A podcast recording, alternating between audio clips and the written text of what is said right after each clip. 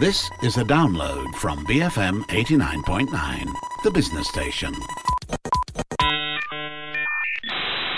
Jadi dia macam tu lah Music ni dia magic lah sebenarnya. Jadi kalau orang yang dah start Dia akan start 1, 2, 3 Dia akan nampak 1, 2, 3 Tapi bedroom musician Bila dia dah lagi explore Lagi study Lepas tu dia rendahkan ego Dia dia turunkan ego dia Dia belajar balik Apa semua. Dia dengar lagu semua Mainstream ke Independent ke Dia dengar.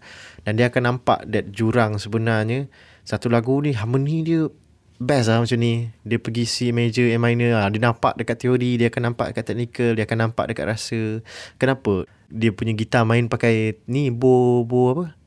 Violin. Ha, dia, dia macam tu lah Rupanya sound dia tu Wave dia tadi ha, Dia masuk wave pula dah. Nah, Dia lagi dalam Lagi dalam Lagi dalam Lala dia jumpa Tuhan kat situ.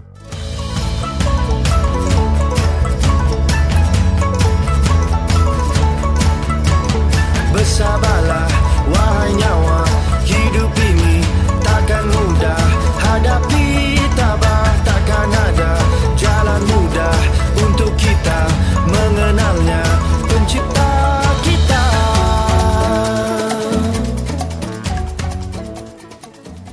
Selamat datang ke Bil Larut Malam, rancangan yang membincangkan fenomena budaya moden. Saya Hanif Baharudin. Minggu ini, pemuzik Amir Jahari akan menyertai kita untuk menceritakan inisiatif pendidikan muziknya yang dipanggil Pondok Seni. Anda boleh berinteraksi dengan kami melalui Twitter di @bfm radio sekiranya anda mempunyai sebarang pandangan yang anda ingin kongsikan bersama kami. Anda juga boleh like page kami di Facebook, cari BFM Bicara untuk mendapatkan perkembangan terkini daripada kami.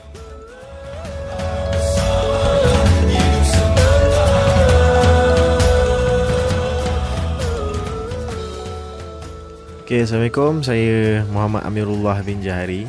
Dikenali sebagai Amir Jahari. Usia setahun ni berapa? 2019, 27. Uh, asal Kuching, Sarawak.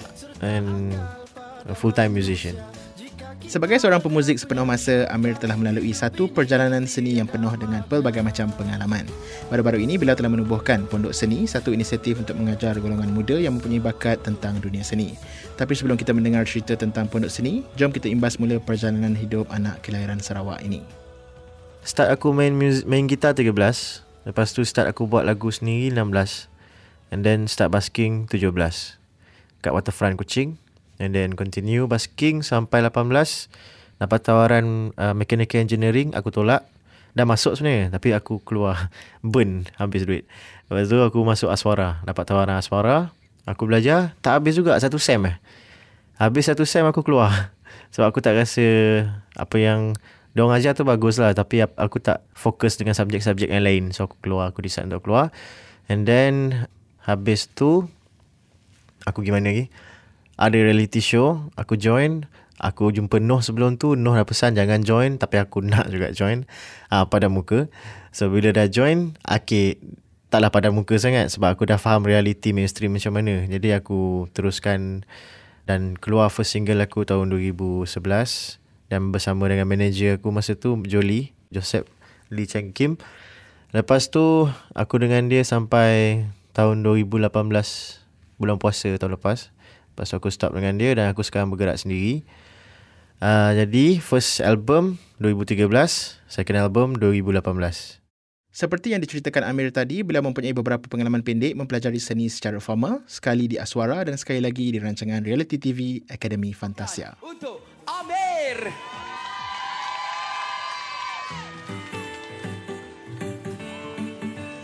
Kan ku berikan semua Agar kau gembira sentiasa Engkau tetap pergi. Pergi meninggalkan ku sendiri.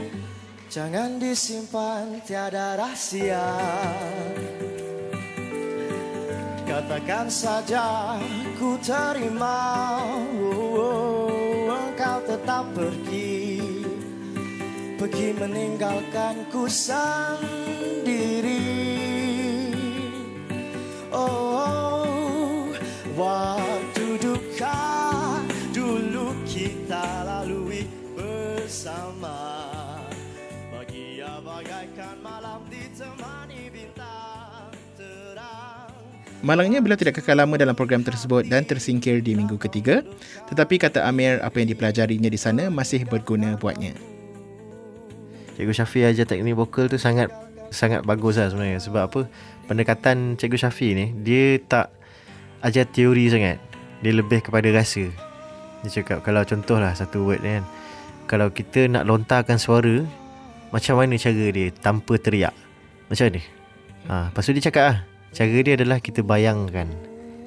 Macam mana dapat pakai akal bayangkan dan suara kita mampu buat? Maksudnya apa? Maksudnya manusia punya capability ni sangat besar. Maksudnya kalau kita cakap kita boleh kita akan dapat buat benda tu cuma kita kena faham dia ada akar umbi which is dia ada roots yang digelar sebagai vocal range jadi vocal range ni kita kena tahu tu dulu bila kita dah tahu vocal range tu kita akan dapat buat apa yang melebihi apa yang kita dapat yang kita sepatutnya dapat Ha, sebab apa?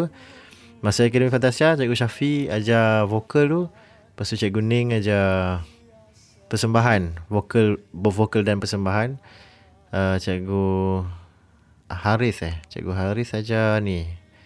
Tarian. Aku tak pernah menari. Dan Alhamdulillah, lepas aku masuk AF tu, aku tahulah. Oh ni lah menari Tapi still kalau aku menari sekarang ni Sumbang jugalah rupa dia Masih juga sumbang Maksudnya in terms of seni tadi eh Seni hmm. Generally apa yang aku belajar dekat Akademi Fantasia tu membantu hmm. sedikit sebanyak apa yang aku ada sekarang ni. Hmm. Sebab apa? Bila dia orang bagi, aku praktis dan aku lepas AF pun aku still keep practice juga benda tu. Dan aku nampak hasil dia.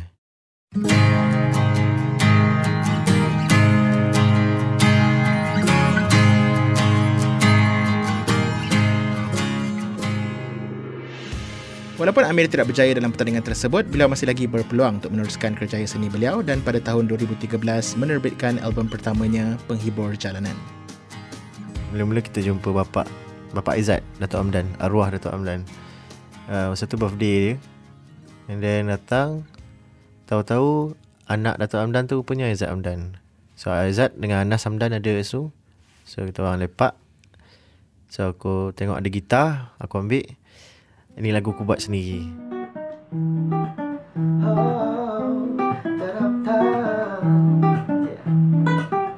Selamat pagi semua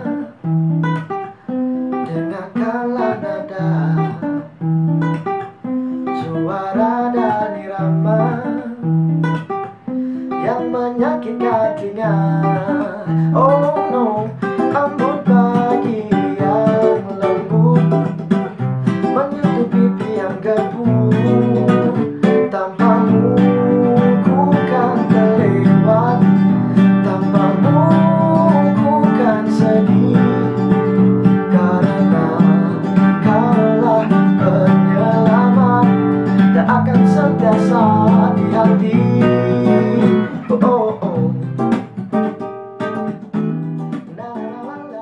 Main Bapak dia dengar Lepas tu bapak dia cakap Nak tak sign dengan label dia? Satu single. Okay kita sign Satu single. Lepas tu dah Jalan smooth single tu Tiba-tiba dia, dia orang cakap nak album tak? Ha, So terus lah Rekod album. Macam tu je. Tapi dalam perjalanan tu Memang perit lah Sebab kita orang baru Kita orang tak ada duit Apa semua. Tak ada, tak ada modal untuk Untuk teruskan apa semua. Dan kalau ada modal sekalipun Kita tak tahu Kita letak tu dia ada ke tak. Maksudnya return back tu balik duit tu. So, Awan pun turut terikut. Hingga pagi ku sambut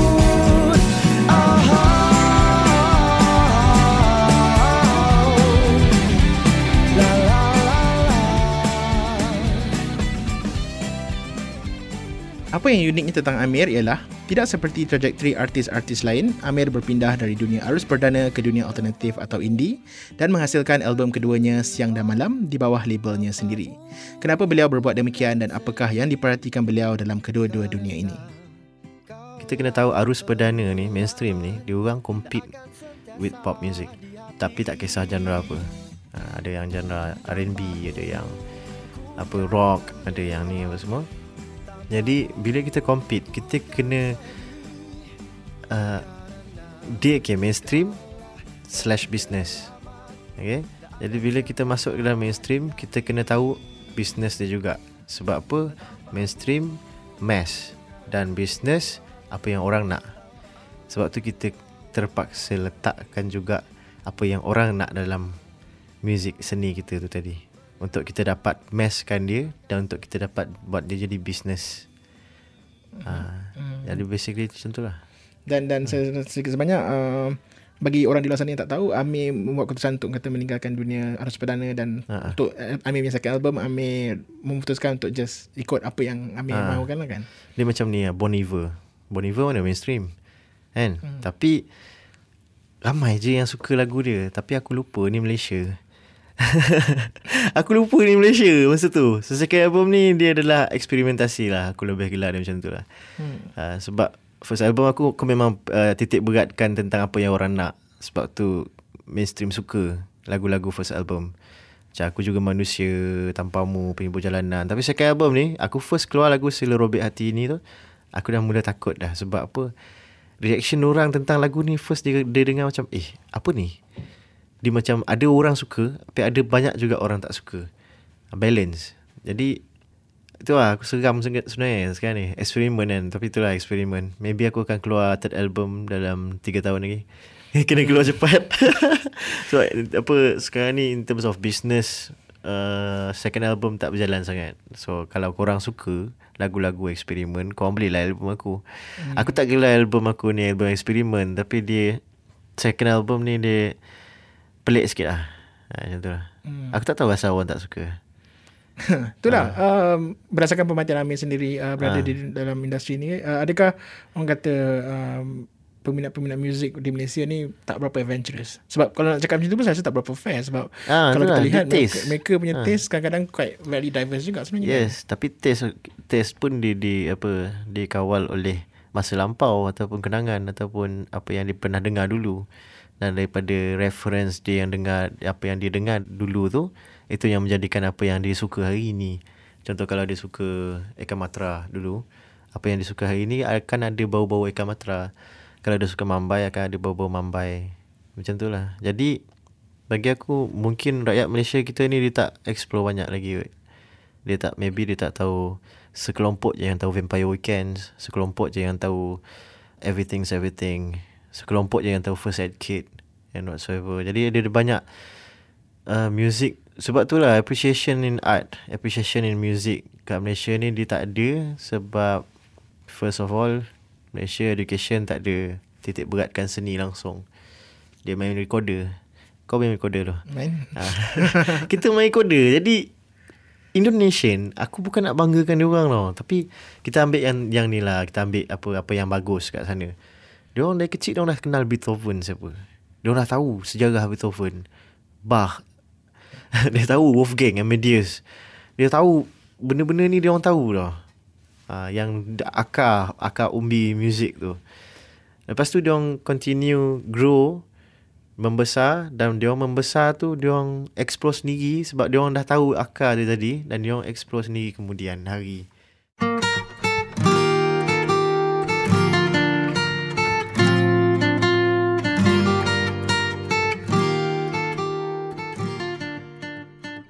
Anda telah mendengar daripada pemuzik Amir Jahari. Bila telah kongsikan sedikit perjalanan seninya setakat ini, kami akan berehat sebentar. Kami akan kembali selepas ini dengan perbincangan berkenaan inisiatif sekolah seni beliau, Pondok Seni. Sebelum itu, dengarkan Sila Robek Hati Ini, lagu yang dipetik daripada album baru beliau, Siang dan Malam. Saya Hanif Baharudin, BFM 89.9.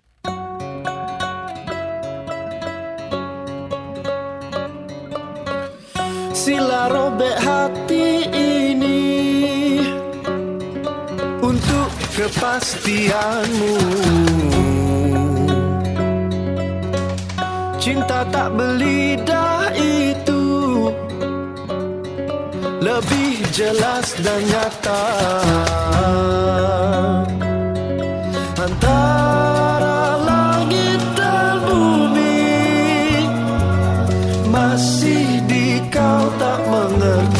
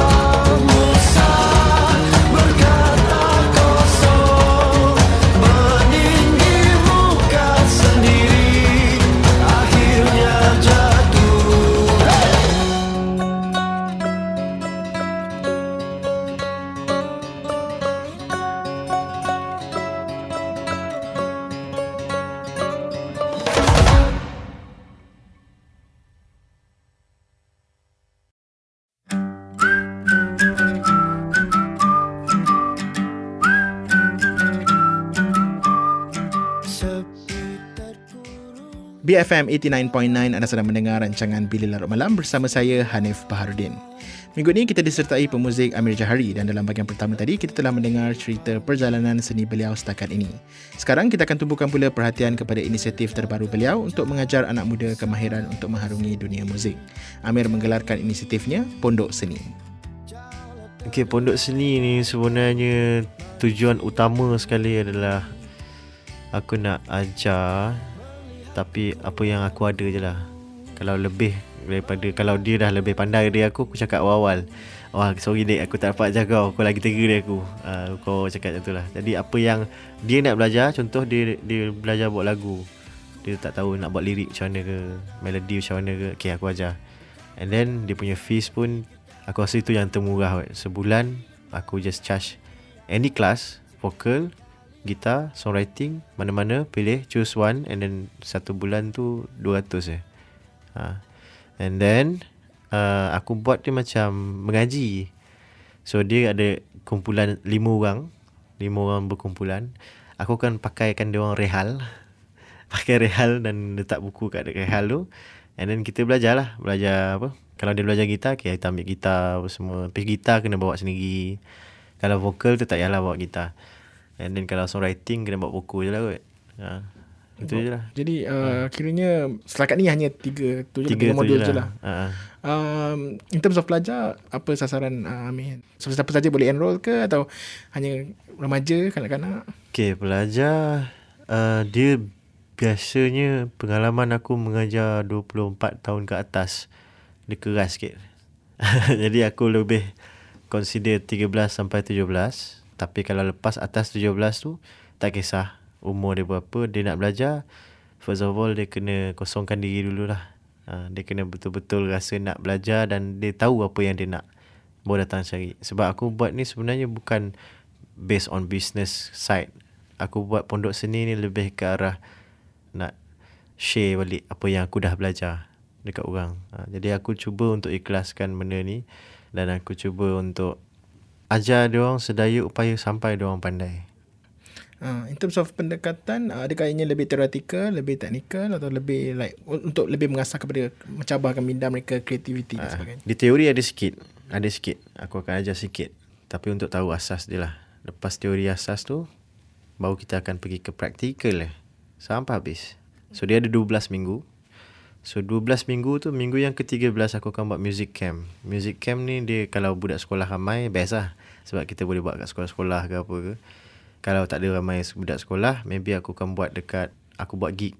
Contoh kat atas Bajan FX ke apa kan. Contoh dekat apa angkasa. Ha, kita buat gig special untuk acoustic night untuk diorang-diorang ni. Ha, yang yang belajar dengan aku dan apa hasil diorang 12 minggu tu aku persembahkan. Dan juga aku ada label Skalo Music Production. So let's say kalau label aku pun tengah scout talent. Ha, so kalau student-student aku tu dia orang memang aku rasa aku suka dan aku nak masukkan dia orang ke dalam label aku so aku akan panggil dia sedikit, sedikit sebanyak kita tengoklah benda-benda ni bagi Amir, untuk mendalami ilmu seni, seseorang itu perlulah bersedia untuk bermula semula dari bawah. Dia sebenarnya, ah, itu yang susah sebenarnya. So, kalau yang dah advance, dia kena beginner juga. Ha, dia kena sebab dia group of five. So kalau dia dah advance sekali pun dia kena juga tundukkan ego dia. Buat buat buat tak tahu, anggap first time belajar music dan dia kena balik ke beginner balik. Sebab kalau student lima orang tu seorang dah advance, tapi empat yang masih beginner. So aku kena fair. Aku kena ajar beginner balik. So beginner lepas habis first season, second season baru aku buat intermediate. So beginner, intermediate. Minggu yang ke-13 tadi kan Aku buat music camp Tapi sebenarnya itu penilaian Penilaian akhir So penilaian akhir ni yang menentukan Dia orang naik ke intermediate ataupun tak ha, basic. Tapi ni tak ada sijil apa semua lah Dia macam Pergi mengaji Pergi belajar agama Macam tu lah hmm. Tapi ni hmm. belajar seni Lebih ha. tak formal sangat Tapi pada masa sama Ada at least teratur Within that scope lah kan Ah Yes Aku cuba untuk Untuk Nampak senonoh ha, Dia punya kelas tu Maksudnya dia punya perjalanan kelas, apa yang dia akan buat, apa yang dia akan ni supaya kalau mak bapak dia tanya pun aku senang nak jawab. Tapi aku tak ada sijil. Aku ada sijil jalanan. Ha, macam tu je lah. Hmm, dari segi tenaga pengajar, uh, adakah Ami seorang je yang akan mengajar ataupun uh, kalau saya difahamkan yang Ami cuba juga menggabungkan orang kata penggiat-penggiat muzik tempatan untuk terlibat sama dalam projek ah, ni kan? Okay. Sebelum ni ada Iqbal, aku nak bawa Iqbal, Iqbal M untuk ajar gitar dan teori muzik. Tapi aku tak rasa dapat dulu sebab aku first Pondok Seni ni first season dia aku buat dekat rumah. Ha, sebab aku baru set up studio, home studio, home recording studio kat rumah. So depan dia tu ada ruang kosong. So aku rasa macam okay kalau aku beli kapet satu, aku beli rehal lima. Ha, okay ni. Beli blackboard satu. Ha, dia dah nampak macam pondok pondok seni ni. Ha, so aku buat kat rumah je dulu. Sebab apa kalau nak pergi sewa tempat lain apa semua belum ada modal lagi. Sebab aku pun tak anggap benda tu as a business untuk berkembang sebagai bisnes. Uh, adakah orang kata niat Amir untuk orang kata mewujudkan inisiatif sebegini adalah didorong oleh pemerhatian Amir terhadap dunia seni sekarang lah? Yang yang ni kita tidak mempunyai kata uh, sekolah-sekolah ataupun orang kata badan-badan institusi pendidikan secara formal yang mengajar mungkin orang yang mempunyai bakat tapi mungkin tidak ada tempat ha. untuk mengasahnya lah kan? Secara kecil-kecilan lah bukan kata kena only nak bila nak belajar kena sign up untuk aswara baru boleh start belajar muzik dan sebagainya. Tapi budak lepas aswara pun banyak juga yang tak masuk industri maksud dia apa maksud dia dia orang tak didedahkan dengan industri so pondok seni mendedahkan tentang industri dan aku mungkin akan collaborate dengan sekolah seni dekat KL ada budak-budak ni lah budak sekolah menengah ha, di sekolah seni baru pindah dekat Jalan Pudu. Aku cuba untuk kontak dia orang nanti. Uh, lepas raya insyaAllah aku akan buat macam program. Program ni simple. Tiga bulan ada dua benda belajar. First, cara buat lagu. Lepas tu, arrangement. First month, uh, cara buat lagu. Second month, arrangement. Third month, belajar pakai Logic Pro X untuk rekod sendiri. Ha, jadi benda ni asas ni bila dah ada benda ni lagi senang dia nak berkarya. At least dia ada kemahiran tu sedikit supaya dia boleh explore lebih dan mana tahu jadi producer nanti apa semua kan. Jadi tu permulaan untuk masuk industri tu adalah benda tu lah. Songwriting, arrangement, Logic Pro X. Ha, untuk masuk untuk ada material. Bila dah ada material, apa yang kita kena buat adalah dia masuk ke arah ni pula. Business. Dah material dah ada dah siap. So apa yang kena buat adalah business. Kita kena cari seorang ataupun kita boleh fikir sendiri juga. So business punya side pula ada bahagi pada branding, marketing, image, direction, keseluruhan dia macam mana, persepsi orang tentang kita kita nak letakkan apa ataupun kita nak biarkan dia natural identiti kita apa. Ha, jadi benda tu masuk lepas material masuk ke situ pula. Ha, so aku nak buat benda tu sebenarnya uh, dekat sekolah seni Malaysia kat KL ni. Tapi tak tahu macam mana lagi. Hopefully dia terima. Dan aku tak rasa uh, benda tu apa yang aku buat sekarang ni kebanyakan dia tak mendatangkan duit. Eksperimen muzik mana datang duit sangat kan pondok seni pun tak mendatangkan duit kalau tak ada student. kalau ada student adalah seorang sebulan 200 dapat sebulan. Sebab basically sekolah dekat Malaysia, sekolah seni, eh bukan, oh, tuition lah, private tuition, tak ada yang sebulan 200. Aku adalah yang termurah. Ha. Tapi kena sabar lah. Sebab aku, aku kalau aku mengajar, aku tak mengajar aggressively. Aku akan ajar, aku akan tengok apa yang dia nak, Aku tengok apa yang dia dah mampu Aku nak tengok apa yang dia nak achieve ha, So aku akan cuba tailor untuk ke situ Ya, dan itu adalah orang kata apa yang Amir cuba terapkan ataupun Amir cuba dedahkan kepada uh, orang kata mereka yang muda yang mempunyai bakat ni adalah inilah adalah kata realiti-realiti yang patut mereka fikirkan atau patut mereka didedahkan pada waktu yang lebih awal kan. Ha. Tidak cukup hanya ada bakat dan cuba untuk uh, menyanyi tanpa orang kata tanpa diasah ataupun tanpa di, di dipandukan dengan Betul. cara yang lebih baik lah kan. Ha. Dia basically management apa semua tu dia orang kena tahu pentingnya ada apa proper producer, uh, proper arranger, pentingnya ada studio yang bagus untuk record. Pentingnya ada uh, benda-benda tu lah. So itu yang basic aku ajar tadi. Uh, sebab pendedahan benda ni kurang dekat Malaysia ni. Hmm. Uh, jadi aku perlu bagi jadi tak jadi tak kisah. Hmm. Jadi Alhamdulillah tak jadi pun tak apa. Hmm. Aku tak rugi pun.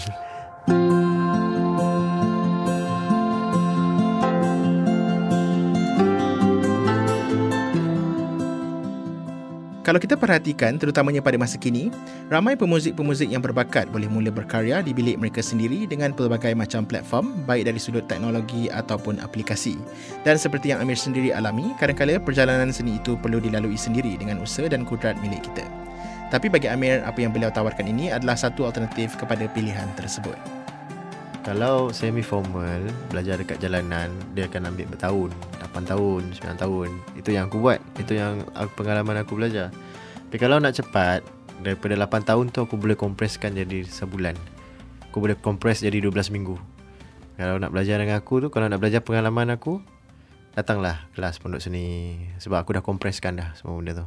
Tapi untuk aku bagi dia tiga level lah eh, Beginner, Intermediate, Advanced Yang advanced ni dia dah kena belajar Dia dah belajar pasal ni juga dah Marketing apa semua dia, Aku dah dedahkan benda tu juga dah hmm. Apakah kata kesan yang Ami harapkan daripada inisiatif ni? Terutamanya bagi golongan-golongan muda macam target umur pelajar yang Ami inginkan pun adalah 13 hingga 17. 13, 17. Jadi apa yang kesan yang Ami harapkan daripada inisiatif ni? Aku harapkan yang dengan adanya benda ni, industri kita berubah industri kita start grow. Ah, industri kita taklah tak grow. Industri kita grow. Tapi independent dengan mainstream dia macam ada barrier. Dia orang macam berbalah salah satu.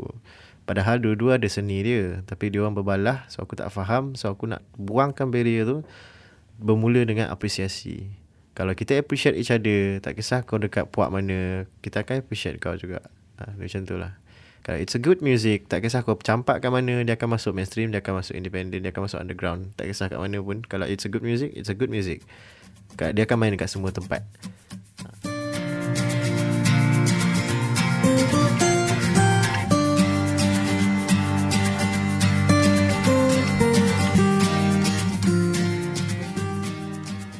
Seperti yang disebut Amir sebelum ini, matlamat yang lebih besar untuk inisiatif ini adalah untuk menggalakkan penghargaan seni yang lebih tinggi, terutamanya dari usia muda dengan harapan kita akan lebih berjaya di mata dunia. Aku masih kecil, aku buka TV 2, aku dengar Sami Yusof, aku dengar Rehan. Dia orang lah first reference aku. And then, makin aku membesar, aku dengar Michael Bublé, aku dengar Frank Sinatra. Lepas tu baru aku pergi klasikal. Lepas sebenarnya dengan klasikal? Maksudnya apa dah Ada orang dari kecil Abang dia buka lagu dangdut kat rumah. Jadi kau nak salahkan siapa? Ha, Jadi apa yang kita dengar dari kecil tu Sebenarnya sedikit sebanyak Influence kita punya taste Bila kita dah besar. Ha, Kita dengar lagu ni Eh ni lagu ni ada unsur dangdut Aku suka ni. Ah, dia nak pergi kat situ kan. Nak main TikTok ni. Jadi bagi aku soalan kau tadi tu apresiasi dia kena pupuk dari kecil lah. Dia tak boleh uh, dah besar baru kau minat apa semua boleh lah. Tak ada tak ada lah tak boleh. Tapi kalau nak industri kita berkembang kalau kita nak muzik Malaysia kita ada seorang calon yang boleh wakil Malaysia bertanding dengan dunia. Ada tandingan dunia. Ada kan Grammy Award. Ada tak orang Malaysia masuk? Tak ada kan? Ha kenapa? Contoh jadi kalau ada seorang dari Malaysia masuk Grammy Award bagi aku itu pencapaian lah jadi sekarang ni berapa lama dah Grammy Award sudah ada dan tak ada seorang pun yang dari Malaysia yang dapat masuk Grammy Award. Kan? Jadi aku punya target kat situ lah. Dia macam kalau orang Malaysia target dia AJL. Yang terbesar dekat Malaysia ni AJL kononnya. Jadi yang dekat international terbesar dia adalah Grammy Award kononnya. Jadi nak masuk ke situ kita kena ada kualiti lah. Maksudnya kita kena tanding dengan dia orang. Tapi kalau sampai sekarang ni muzik Malaysia kita macam ni tak grow apa semua, ada yang beberapa orang dah lepas Yuna ZRV pergi international. But still dia orang compete kat sana pun susah untuk compete dengan dia yang Grammy Awards apa semua ni. Tapi kalau ada ramai macam Yuna, maksudnya possibilities untuk masuk tu lagi ramai. Ha, jadi itulah sebenarnya aku tengah nak buat.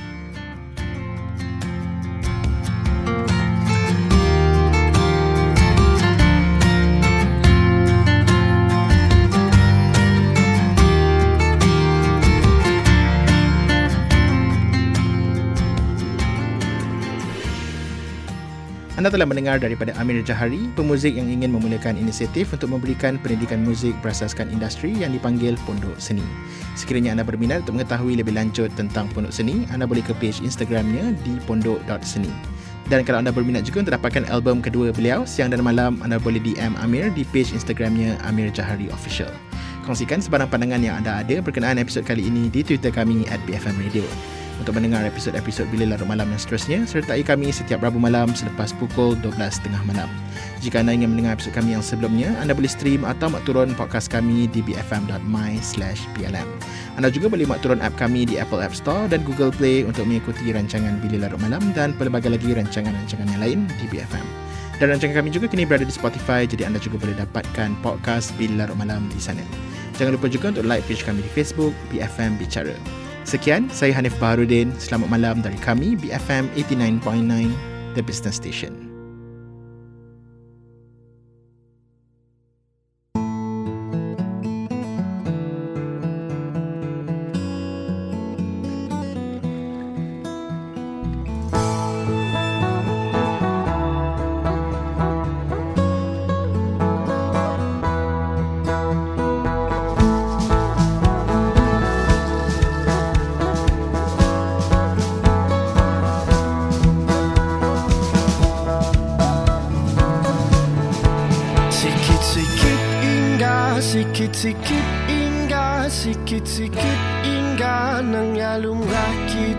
Sikit-sikit indah, sikit-sikit indah, sikit-sikit indah nang kita.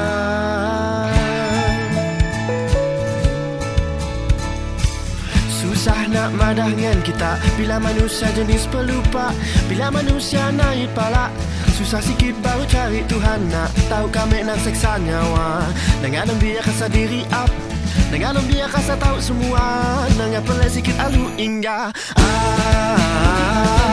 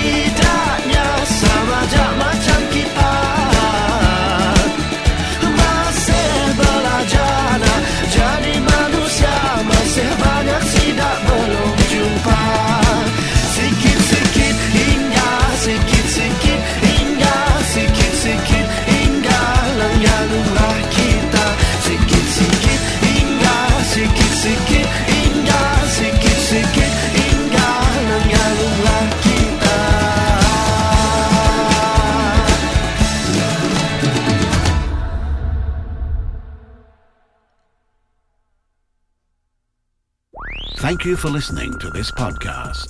To find more great interviews, go to bfm.my or find us on iTunes. BFM 89.9, the business station.